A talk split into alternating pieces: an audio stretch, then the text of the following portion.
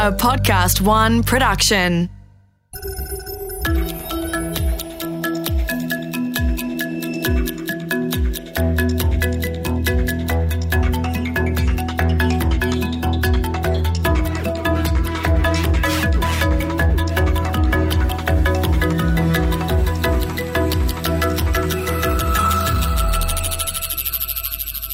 Is there enough to go around? That's one of the oldest and most important of all questions. In the last few decades, historians have come to learn that most of the major conflicts over the last 2,000 years were fights for resources. Because when you feel that maybe there isn't enough to go around, you're ready to go to war, to fight to get yours. But what if we've got it all wrong? What if there is enough and we just don't know?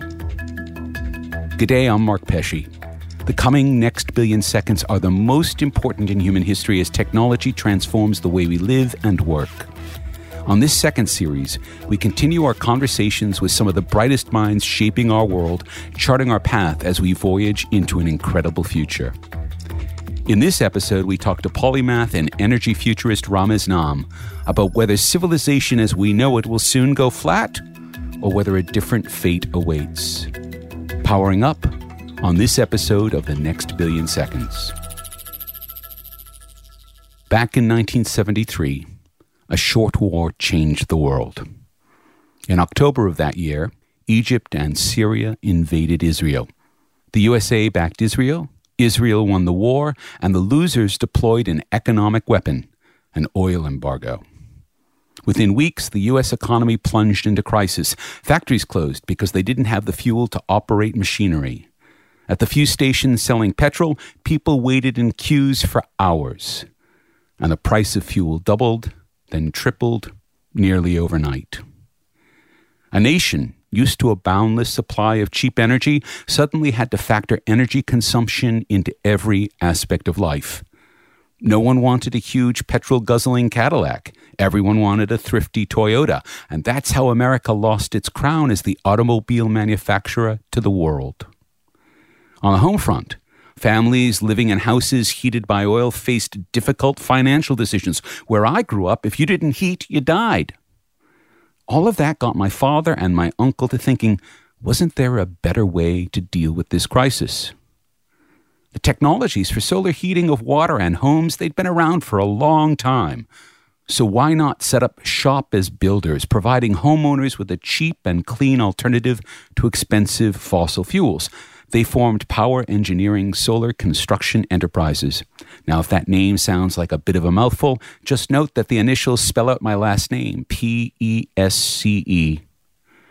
Now, before they could sell their solar systems to anyone, they had to learn how to install these systems for themselves. So, my own home, my own suburban home, became the test case. And over the summer of 1975, contractors swarmed over the roof of our ranch house, installing 10 of the latest and greatest generation of solar heating panels. They installed a 2,000 liter water heater, enough to tide our home over for at least two days of winter clouds. And after that, the gas furnace would kick on. But that's actually something that very rarely happened. I loved our cute suburban house with the weird solar panels covering the roof. It stood out in our neighborhood, probably the only home like that in our entire town, and it worked. It cost less than $50 to heat our home that winter. The rest of the energy came free from the sun. Our guest today knows a lot about that past, this present, and the coming future of energy. There's a lot you can say about Ramez Naam, but I'll touch on three key points. First, Ramez was a key engineer at Microsoft as it grew to become the biggest technology company in the world. Ramez retired from Microsoft twice to launch a career as a science fiction novelist. The Nexus trilogy, Nexus, Crux, and Apex, established him as one of the leading thinkers in post-human fiction, with Apex winning the Philip K. Dick Award. And if all of that weren't enough, most recently Ramez has become one of the most highly regarded energy futurists in the world. He knows the story of energy and where it's all going. So it's a great pleasure to welcome Ramez to the next billion seconds. Welcome. Mark, thank you so much. It's an honor to be here and great to see you again. It's been many years. It has been a few years. So you call yourself an energy futurist. What does that mean? Well, I look at the trends that are shaping energy and how technology is driving a revolution in energy. I think your last series was about robotics. And so we see how computing is getting exponentially cheaper, driving our ability to make better robots. Something similar is happening in energy. Solar panels have plunged in price, batteries are plunging in price, and that is hugely disruptive to the old way that we generate energy by extracting fossil fuels from the ground. Okay, so when you say that solar is plunging in price and solar panels, you mean what we would think of as photovoltaic panels, so the panels that turn sunlight directly into electricity? That's right. So the solar heating that you talked about is a bit different. I'm talking about, yeah, solar photovoltaic panels that capture sunlight, produce electricity. Those panels uh, when I was born, 1973, cost about $100 for a watt of power. Today, they cost about 30 cents for a watt of power, a 300 times price reduction. And it's not over. Just like cell phones, laptops, computers get cheaper, solar technology, battery technology are continuing to drop in price and will disrupt everything. Okay, so this is interesting because I do know that when my father and uncle were thinking about starting the firm, they did look at solar photovoltaics, and it was simply ridiculously expensive in 1975. You know, you're talking $300 a watt when you were born, or $100 a watt when you were born, and it probably still would have been very close to that price. What was it that changed to close the gap from that down to 30 cents a watt today? It's really been innovation uh, somewhat in the panels, but more so in the manufacturing. What's happened is the panels themselves have gotten better, they've gotten more efficient. There's been a lot of science, basic physics gone into how do you make silicon panels that can absorb more of the sunlight. But what's really had the bigger effect is that the factories and manufacturing process have gotten larger, more automated, less energy intensive, and that's made everything cheaper. All right. This brings up a really interesting question that people use when they try to discount whether solar is the future. And that they say, look, if you take a look at the amount of energy it takes to actually make a solar panel, and then subtract the amount of energy that that panel is going to produce over its lifetime, then it's a wash and you're really not saving any money. But what you're saying is that's not actually true? Yeah, in 1970, that might have been true. Mm-hmm. Today, if you build a solar panel and deploy it in some place like Australia, and you count the energy not just for making it, but for transporting it, the labor to take it out to the desert, the wiring, the mounting system, it's on all of it, mm. you pay back that amount of energy in the first year. And it operates for about 30 years. So you've got a 30 times return on your energy investment, which is fantastic. Okay. So now that we're seeing and and I know part of what we're seeing is that the Chinese are coming online with huge manufacturing capability as are the Germans as these huge solar manufacturing resources come online how is that starting to change the way that I guess nations and businesses and individuals maybe we should take those all apart and deal with them differently are starting to think about energy yeah, it's a massive disruption. So I was in uh, Dubai just yesterday, and in the Emirates, uh, they had a record setting deal last year in Abu Dhabi. Uh, to give you a context, a new coal powered or a natural gas powered power plant will produce electricity at six or seven US cents per kilowatt hour, mm-hmm. six or seven cents per unit. In Abu Dhabi, with no subsidies, they had a solar deal signed for a 20 year lifetime of this deal at 2.4 cents. So they're basically figuring that if the panels last 30 years, you know, on average, then the cost over that, even if it's higher at the beginning, the cost by the end will average out to being sort of two and a half cents per kilowatt. Yeah. So the a private company mm. built is building that facility. And so they've done the math on what's their labor cost to install the panels, what are the panels, the cost of the land, and what's the degradation rate, how fast do they get worse, how much do they have to spend cleaning dust off the panels. And their math said we can bid at 2.4 cents and make a profit. And there were four other bidders that all came in under three cents. So four different companies bid at less than half the price of a coal power plant. Then why would anyone build or and is anyone building coal powered plants anymore? I mean, We're- the Indians are, right? We're almost done. So, in January of last year, China announced the cancellation of 104 coal power plants that they had planned to build. By the end of the year, that rose to 151. 40 of them had already started construction. Wow. Billions of dollars spent that they just wrote off Right. because they see that there's no future for that technology. There's still a handful of coal power plants under construction around the world, but very, very few. The pipeline of new coal power plants has shrunk by 90, 95% in just the last year and a half. So this is effectively what happened to nuclear power post Three Mile Island, right? Where the, the actual the funnel of number of plants that were being planned basically went to zero for a lot. I mean, I think there's one or two plants that are being built now, but there basically haven't been people building nuclear power plants for about 30, 35 years. Yeah, there's a bit of a an attempt to build nuclear in China and India, but basically in the U.S. it's done, in, hmm. in Europe it's done. That I think a fair bit of that was driven by fear, though hmm. some by economics. The end of coal construction is really driven by economics. So in China, they don't, they don't care about the fact that it's putting particulate into the air and mercury into the air and all the other things. They do care about that. So that's an added factor is that social license for coal plants has basically gone away. Uh, you know, China is not a democracy in any way. No. But the Chinese government is somewhat responsive to their people and that they see that without permission of their people, they can't exist. So I think the Chinese Communist Party sees pollution as an existential threat to its rule. A, a long-term existential threat, like not because the air is bad today, but because the air is bad going forward. Well, and the air's been bad for decades. That's why you see uh, Chinese uh, wealthy families going to the U.S. to have their babies, to have a child that gets U.S. citizenship. That's why you see them. Why is people? Why do people in China mine Bitcoin? Because there's currency controls, but basically they can buy electricity in China, turn it into Bitcoin that is not controlled, and they can get their money out. So the Chinese elites live in the cities. They live under the smog, mm. and that's not tolerable to them. And pollution has been the number one driver of protests in China. So the, the Chinese government sees that they have to do something about that.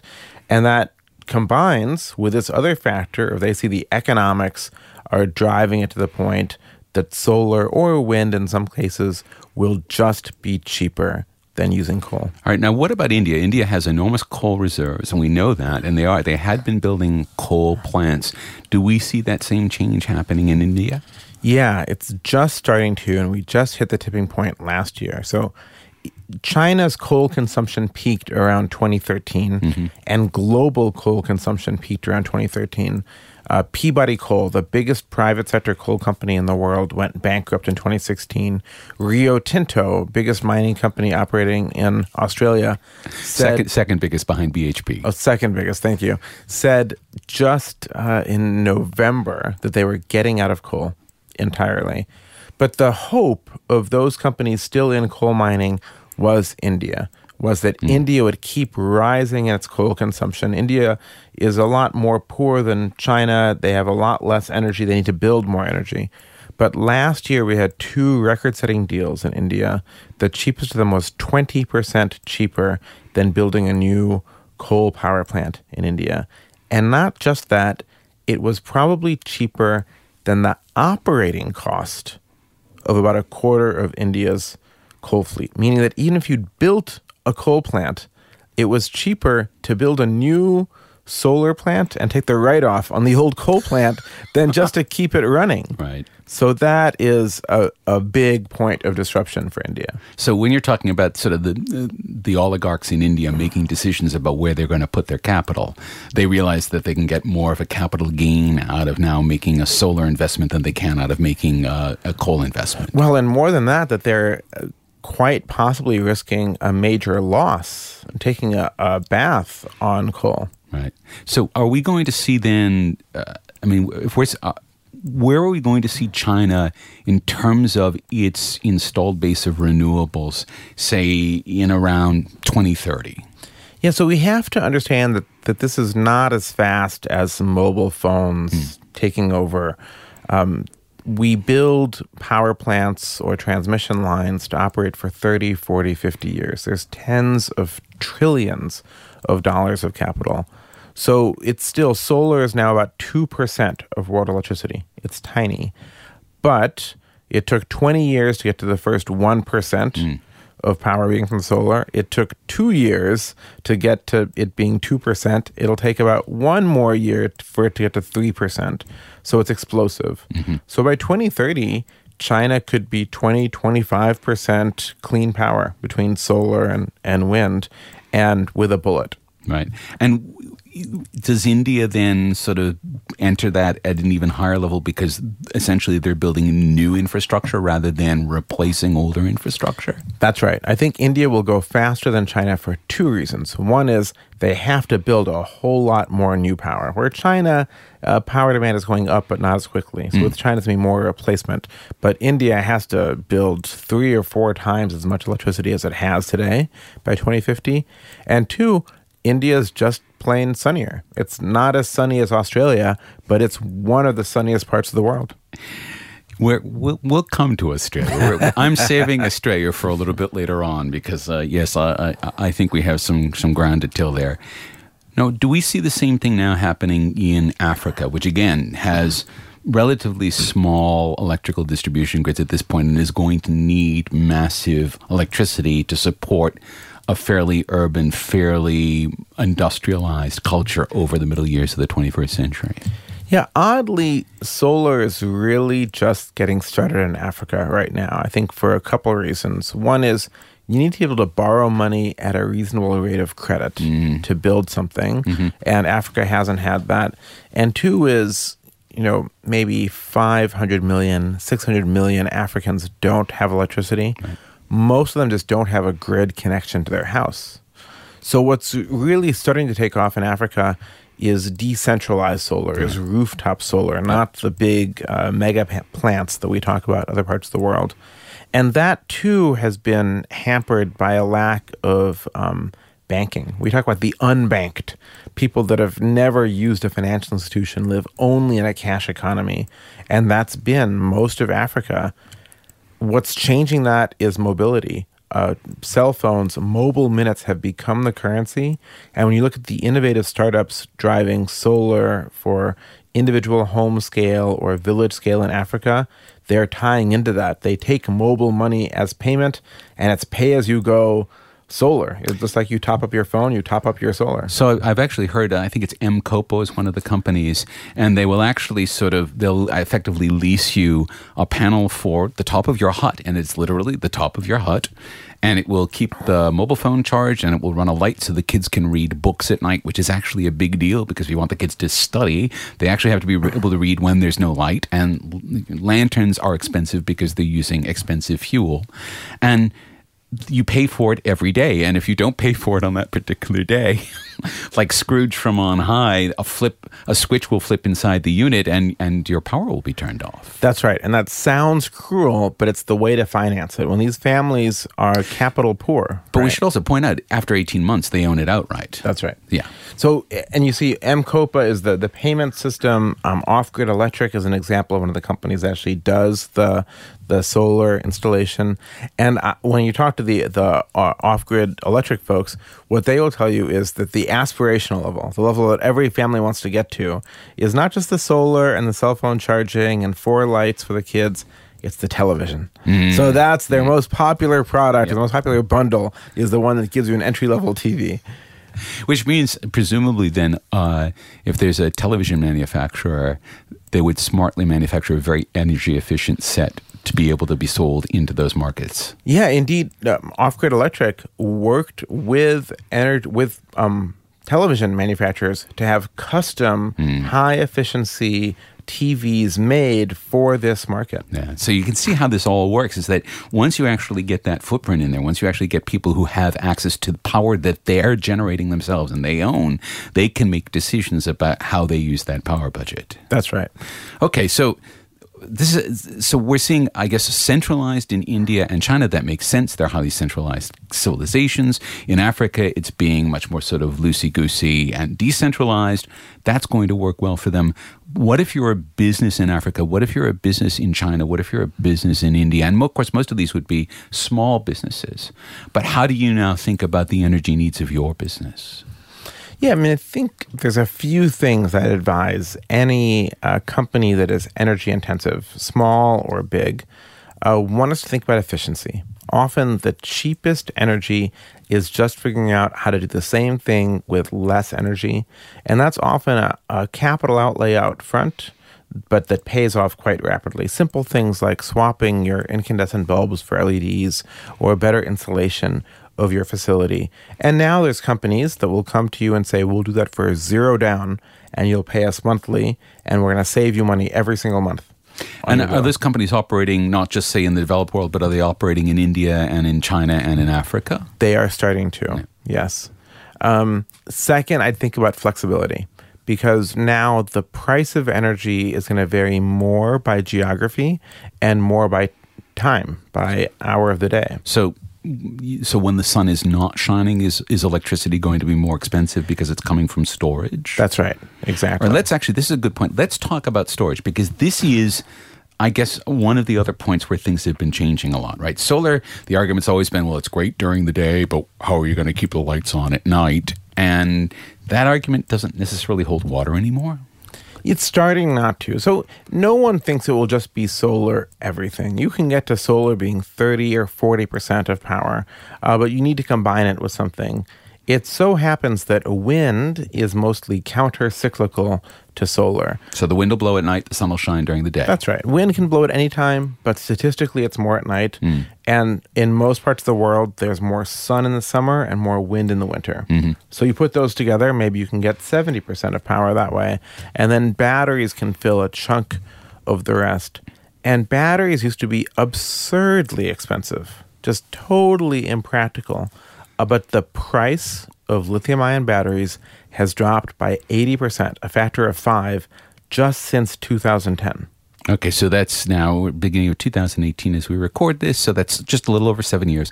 And of course, the, the I guess the category definition of this is what's just happened in South Australia. Yes. Where basically because of a tweet sent by Mike Cannon Brookes, the founder of Atlassian, one of our best startups, to Elon Musk, the founder of uh, Sol, was it Solar City and SpaceX and Tesla, who manufacture the batteries um, basically, can you come and solve this problem? And they installed a 300 megawatt battery in 100 days. Yeah, I love that exchange. And, and you, if you go back to Twitter, I mean, this is exactly what Twitter is for. Mike says, and Elon, can you give me mates pricing, please?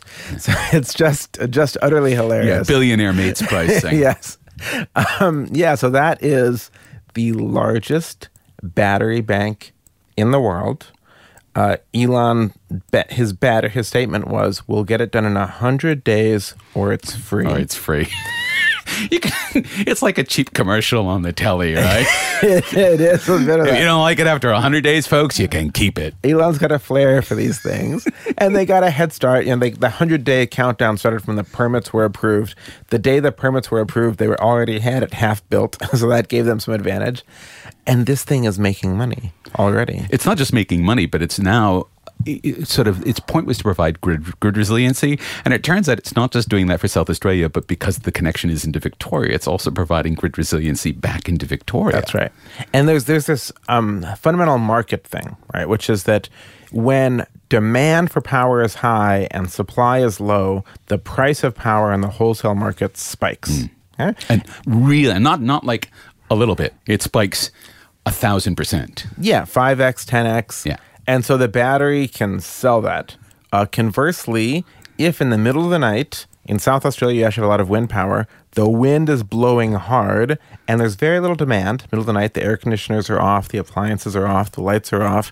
The power price drops to zero, sometimes below zero, because the battery says, "Okay, we'll take that power, and, we'll and you can it." pay us for it. Yeah, you can pay us for it, or we'll buy it dirt cheap, Right. and it so it charges it up. So it's an arbitrage play, uh, it, arbitraging those two prices, and arbitraging those prices is the way to provide stability, right? Okay, so we take this out now. I, I uh, was part of a summit a few years ago when we decided we were going to stop manufacturing cars in Australia, which was sort of a weird, almost collective decision that was made about four years ago. All of the auto manufacturers came together, and there was a big summit about this. And there was a lovely fellow who gave a talk about uh, electric cars, and he said the thing you really need to understand about electric cars it's a large battery on wheels. And I immediately had this vision of fleets of cars sort of rolling themselves where they could go sip cheap energy and then rolling off to somewhere where the energy was going to be where they knew, just because of the heat pattern in the country, where the energy was going to be more expensive tomorrow and discharging their batteries in the grid like that. Do you think we'll see something like that happen? I don't think we'll see that happen, but I think uh, where they won't move from place to place, they will also help that arbitrage by hour of the day. So in Australia, in the long run, middle of the day will be the cheapest power. Because we Right. got most most solar. That's right. It hasn't been because it's been the most demand, so it's been on the highest price. But we see it starting to happen in, in California already. And so the logical best place and best time to charge electric vehicles is at noon. When actually there's not that much demand for transport then, because you really have a lot of transport in the morning and in the early evening during rush hour. At noon, they can sit around or at 1 p.m., 2 p.m., charge up when it's super cheap. That's actually helping the grid. Because And- it's taking that extra capacity out of the grid and, and do, not, not just wasting it. That's right. We're speaking to Ramez Naam. We will be back right after this. This is the next billion seconds, and we're back talking to energy futurist Ramez Naam. So, Ramez, I don't know if you saw it, but there is a particular image that is now, I think, maybe one of the central defining statements of where Australia is in 2018. So, last year in the Parliament, on the floor of the House of Representatives, so the main chamber, the ruling party brought in a large lump of coal into, and they're not supposed to bring props in, into the parliament, and they all passed it around and they praised the coal.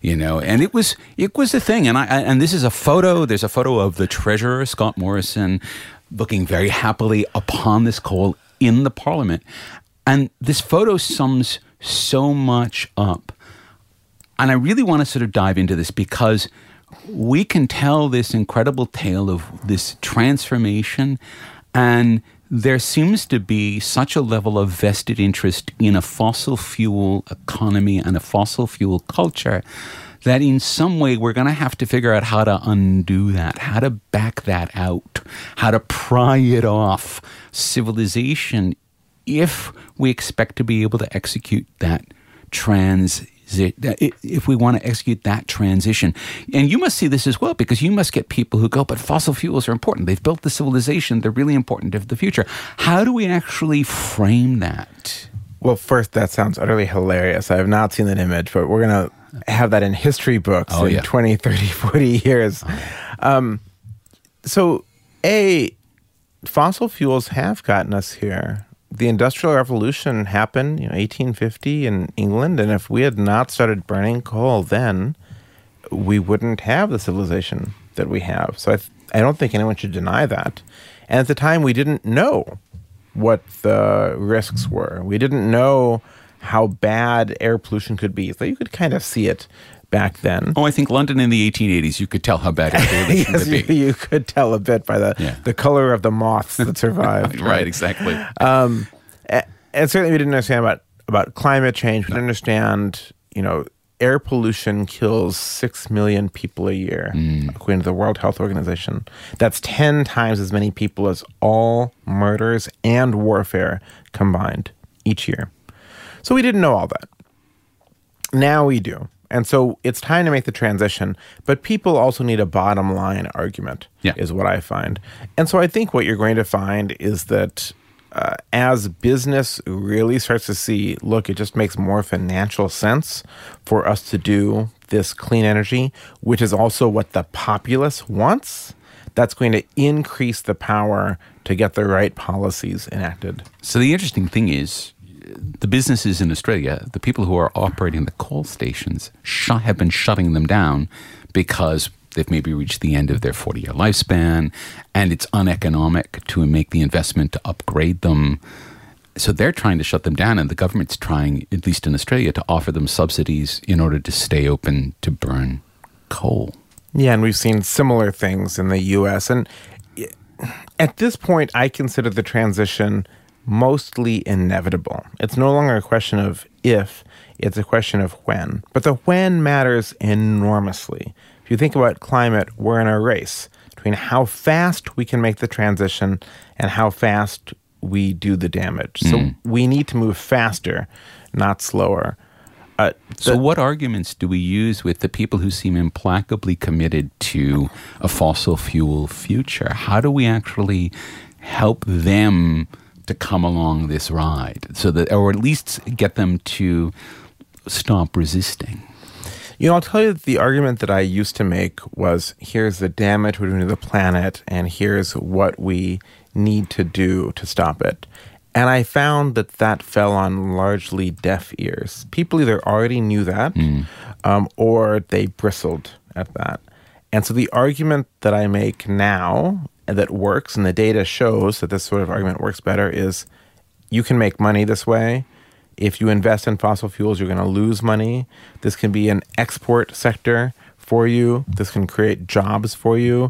And this is the right thing for your kids and your grandkids. Yeah. So, well, the last one is essentially an uh, an emotional argument, but it's interesting because I, I'm pretty sure that the one that would resonate is that the investment is uh, in fossil fuels is a poor business, a bad business investment. Like in some ways, that's the most hard-headed argument at all. It's not that there's a profit motive, but that there people are more afraid of losses than they are interested in gain. It's true, there's loss aversion. So I start a lot of my talks on energy talking about the bankruptcy of Peabody Coal. Mm. Largest private sector coal company in the world went from billions and billions in revenue to suddenly bankrupt and the global index of coal company stocks dropped 90% over 4 years. And that opened some eyes. And and I use that to talk about hey, it's going to happen to oil too. Uh, but even in coal, I think it's quite vital. And so you look at things like uh, the Carmichael uh, coal mine for Adani. I know it's sort of it's on again, off again here. It'll probably be a big issue in the next election. A billion dollars in government guarantees of those loans. That's a very bad bet. That money is never going to be paid back. That's just a billion dollars of taxpayer money wasted. So that's that's my standpoint. Even if you ignore climate change, mm. even if you don't think climate change is real, that's the trends. The world is using less coal every year, more or less. And in a market where a commodity is going down in demand, you're not going to get a premium price. You're catching a falling knife, I believe is the phrase that investors Yes. like to use. Exactly. All right, let's play a different sort of game. All right. We know that in terms of watts per square meter, Australia receives more solar energy than any other continent in the world by a rather large margin. So we already know that in some ways, Australia is set up to be the best solar generator that there is in terms of land area on the planet. If over the next billion seconds, over the next 30 years, Australia made consistent investments in generation and distribution, could you imagine that perhaps all of Indonesia and all of Malaysia and Singapore were powered using Australian generated solar energy? Absolutely. Um, this sort of uh, intercontinental uh, transmission of power. It's not really even intercontinental. These are all very short Yeah, distances. It's regional. So if you look in Europe, there are high voltage DC lines that connect the nations, not as much as should be, but many of them go uh, underwater for spans of tens of kilometers. We know how to do that. We've run telecommunications cables across the entire Pacific and Atlantic. So that is totally doable, and that could be an export market for Australian power. There's a second way to export power, and it's the Icelandic Yes. model. Iceland has very cheap power due to geothermal. Iceland has very little else in the way of natural resources, but Iceland is the world's one of the world's largest exporters of aluminum. They have no because aluminum, aluminum is literally electricity that's been turned into metal. more or less they, they don't have any bauxite ore which is what aluminum comes from but people ship bauxite ore to iceland and the icelandic uh, industries use their cheap electricity to turn it into finished aluminum so there's other sectors like that where it's uh, energy intensive that having very cheap energy which australia could have could power and export economy And as it turns out, we're really good at exporting metallic commodities in this country. It's, I think, behind our agricultural exports, it's our number two export. I think it's agriculture, um, mining commodities, and then education are our three top exports in this country. So we already have, I guess, in, export infrastructure that's geared toward that. So if we what would it take, do you suppose, to focus the minds of the people in this country who allocate capital, whether that's the Reserve Bank or the four big banks or Macquarie Bank, to be able to focus on building these kind of infrastructure projects that clearly would make a lot of money for the nation? I think it's starting to happen. A, you saw that uh, all of the Australian banks passed on the opportunity to fund uh, the Carmichael coal mine. Yes. I think they're not dummies. I spent some time with uh, the heads of UBS here, and I think they see the world pretty clearly. So I think it takes uh, some combination of entrepreneurs saying, I'm going to make X happen. Let me show you how it's going to make amazing return, whether it's the sort of thing that Elon did or other uh, entrepreneurs, and showing that financial payoff to the banks and a forward looking bank you know, taking a chance on some of these things and then showing enormous profits. The other banks will follow. So we already see now Saudi Arabia is doing some enormous solar installations, right? Mm-hmm. And we see that they're planning for a post fossil fuel future, which is really funny because they're sitting on most of the oil. Do you think that maybe there's going to be a bank that comes out of Riyadh that will end up funding this? Is that their transition path? If you're talking about a bank that's going to take risks, they've already made their fortune off of energy. Are they going to maybe put cards on the table around the world for that? It's possible. It could be out of Riyadh. It could be out of Dubai or the UAE. It it could be out of China. Uh, the the Chinese investment bank, chaired by an Australian, uh, has it been investing still in coal projects around the world, sort of as a way to have employment still for their coal engineers who no longer can build coal plants in China. But they spent 150 billion dollars on solar projects in China last year, something on that order, more than 100 billion. And they have a heavy interest in investing in infrastructure around the world. So it would not surprise me to see them uh, funding projects even here in Australia. Okay, so we go out billion seconds, so about 2050. The energy mix 30% solar, 30% wind, some percentage battery. What percentage are we still using what we would think of as old fashioned fuels for? So when we look at so energy is multiple things. Electricity is one big chunk. Transport is another big chunk. And there's a mix of uh, sort of manufacturing and heating buildings and so on. If we look at electricity, the one that we can understand the best, the next 60, 70, 80% decarbonization looks straightforward. How do we close the last uh, 10 or 20% is still up in the air, in part because of the intermittency issues and limits and what you can store. So that's the big question. But I think by 2050, we're looking at 80% of electricity being clean. We're looking at 80% of cars on the road being electric. We still have issues with shipping and planes. Those are the ones that are harder to get to. And we're looking at more and more manufacturing being uh, electric as well, and that electricity being clean.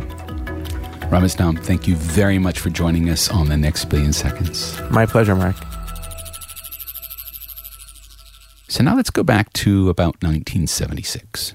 Jimmy Carter gets elected president, and pretty soon thereafter, he gets Congress to pass a bunch of tax credits so that people who get solar systems installed will pay them off faster. And you run the numbers on these, and if you're using oil, the whole heating system will pay itself off in about five years. And this is very attractive to families in New England. And so my uncle and my father have quite a nice business going, installing across roofs across New England and saving families money on their heating bills.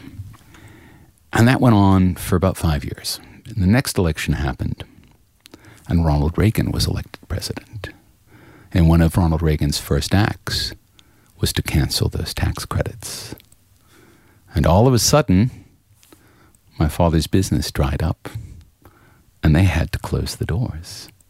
So there's a real relationship here to how we want our energy future to be and the energy future that we get, the decisions that we make and that we ask governments to make on our behalf, has a real tangible impact. Because 20 years later, in America, when energy became expensive again, they'd spent 20 years just using the same fossil fuels, and people were stuck exactly where they were in 1973. We'll be linking to Ramez Naam's website and materials relating to the future of energy, so be sure to look for that. Did all of this talk get you energized? If so, we'd like to hear from you. Drop by our LinkedIn page, send us a message on Twitter, tell us what you want to know about the future. We'll do our best to bring it to you in a future episode. The next billion seconds is recorded for Podcast One. Recording and production assistance is provided by Alex Mitchell. Audio production by Darcy Thompson. Audiogram by Dee Halwala. Music by Kirk Godfrey. For more episodes, head to podcastone.com.au or the Podcast One app. This is Mark Pesce, thanking you for listening.